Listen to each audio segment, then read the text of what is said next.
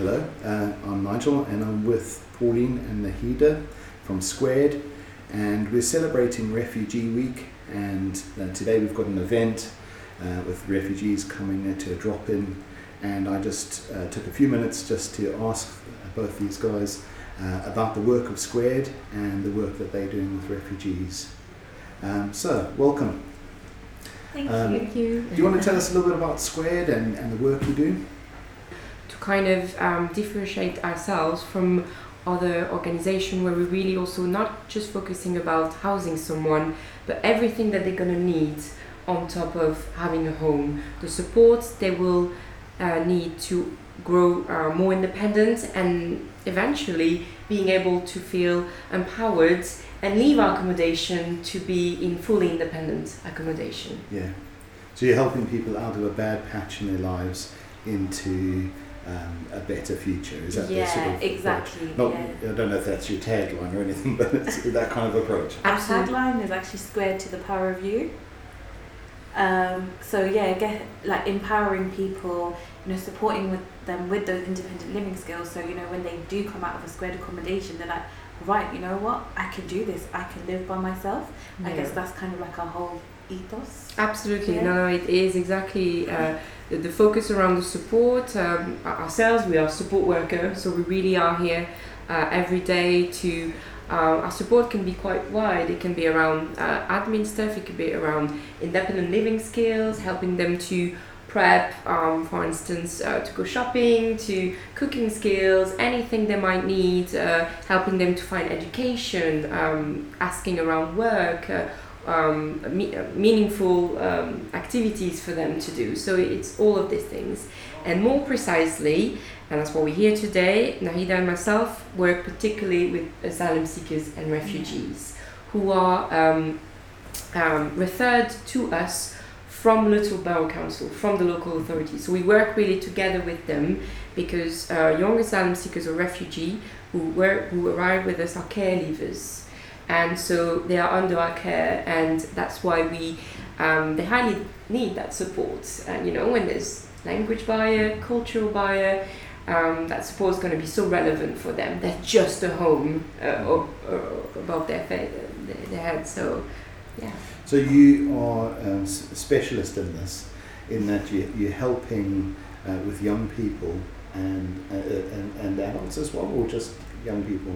now we do have uh, as part of the so we are part of the hostel team and within our hostels there's there's all ages really from from 16 to 60 and above depending on different Yeah. hostels uh, um, there's there's all male hostel all female hostels and a hostel where it's just for male but over 18 and um, until uh, um, uh, further age yeah Yeah, but with in terms of um, our asylum seeking projects, it is mainly 16 to 25 year olds yes um, that we support, um, and that's mainly around the age range that we like the referrals come in from Luton Council. exactly Yeah, no, very good.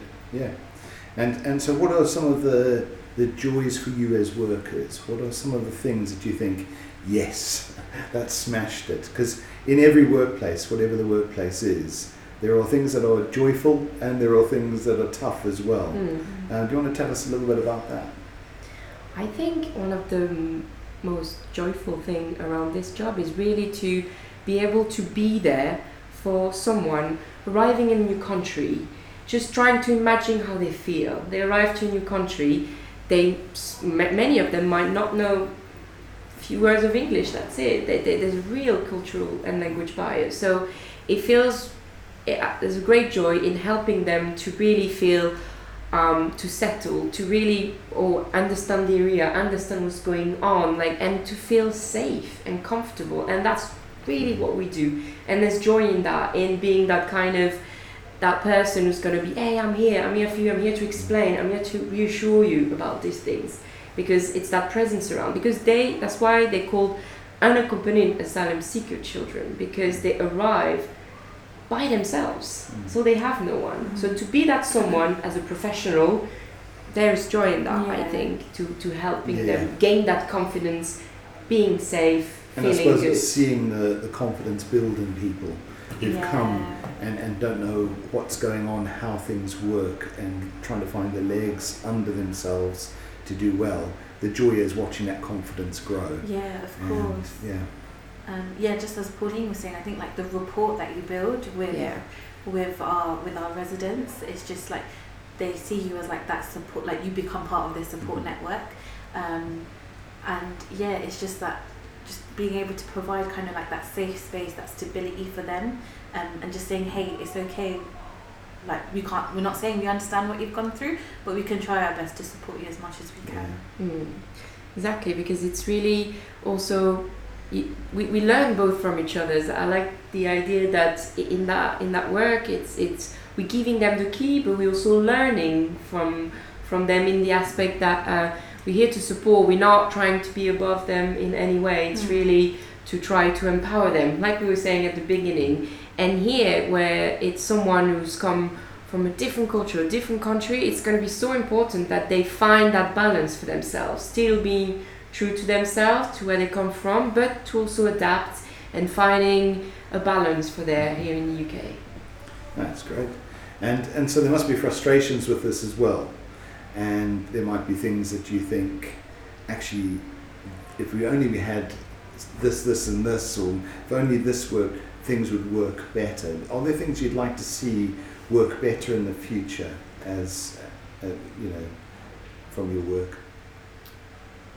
Um, I think this is the emphasis, which already is the case in Luton, where, where organizations work together. I think the more somehow we, we can focus on that, on because sometimes what can feel difficult is that, well, us as support work, we can't do everything. Mhm. We, we have the, the daily support we provide, but we, we're not going to be able to, to, to, to, to do everything or think of everything. So that's why we rely on the support network, the organization, and and by being here this week with Refugee Week, that's also a bit about that to recognize everything that's out there and to reinforce those relationships. So, some, something for the future is to keep networking, keep being able to shout out about refugees here in Luton, what we do, because then you also consolidate that network and then you support the young person better. That's that's how Yeah. I would uh, see it. Yeah. Yeah, I think, um, I guess one of the frustration. Oh, would I say it's a frustration? Yeah, I guess so. I think because obviously there's there's a obvious language barrier there, and you know some of these like children they've gone through horrendous journeys like to Mm. get to the UK. yeah. So I feel like one of my frustrations would be like you have someone who can't really communicate how they feel, Mm. um, they can't say like what's going inside of their head. So I think maybe if there was more support on the mental health like side of things, like Absolutely. um, just so you know, just so they have that like space where they can talk about like, you know, like we understand you guys went through a traumatic experience, and yeah, so just a bit more help I think on the mental health services side. I, I really agree with what you're saying because, such as, for instance, um, peer support group, Yeah. which somehow could work specifically for asylum seekers, refugee, because they've got shared experience. It have to be language dependent. We'll have to think around oh, how we do this actually if we've got several languages as part of that group. But um, that that would be fantastic to see that Yeah. happening in, in Luton. And and I guess that would break down the idea of other and, and actually help people connect better. yeah. Yeah. Um, that, that sounds very, very good. Um, what do you wish people in the UK knew about the work that you do that they don't know already? Hmm. Ah, that's a really interesting question. Um, maybe to know that um, that we're really here to try to give people the key to feel confident, to feel that they they can do it, they can live here, and to, to kind of if I can just say to, to break some stereotypes as well of, of because there's a lot of things around uh, refugees, asylum seekers, there's labels, and to realize that maybe that would be it. Yeah, to realize for the general public that no people want what's best. They want to work. They want to coexist. They want to they want to make the best. They want to feel empowered and and like anyone else really. So there's something very common for everyone in that. So that's what I would shout out about that people who, is, who we support they they're really trying their best to Yeah, make a living just like any other british people really Yeah, I would. Yeah, basically same same thing as Pauline. To be fair, um, like to the general public, like um, people that are coming into this country, like seeking asylum or refugees, their their hands aren't being held. Like that's not what we're doing. Like we're not spoon feeding them. Like you know, there's some common misconception. Like they're coming here and they're taking out. That's not what we're doing. We're here to, you know, give them that step up in life. Um, as we do with all of our service yeah services and square and square that's what we do with all of our customers um, but yeah just that's like that's how we're supporting our asylum seeking Yeah. residents basically Absolutely great. Well, thank you both, and, and lovely to meet you and hear about your work. Thank and you we'll get back in there and uh, have some more uh, coffee and cake with, with everyone. And Yeah. uh, if I might add any information um, you wish to seek about uh, Squared, you can check us on squared.org.uk. Brilliant.